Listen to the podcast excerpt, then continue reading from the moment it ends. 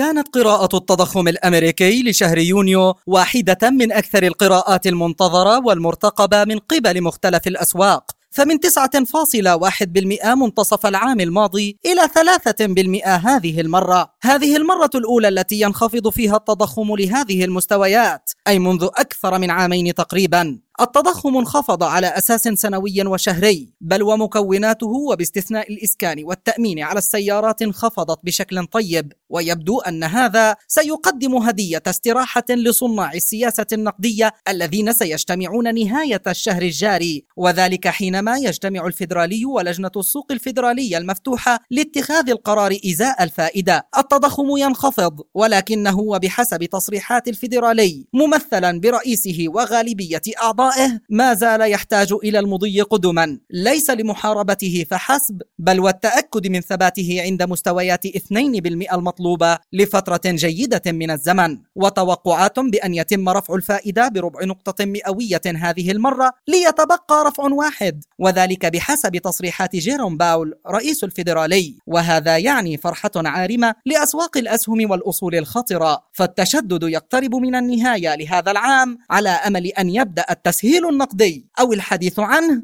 خلال العام المقبل. مجد النوري لشبكة أجيال الإذاعية.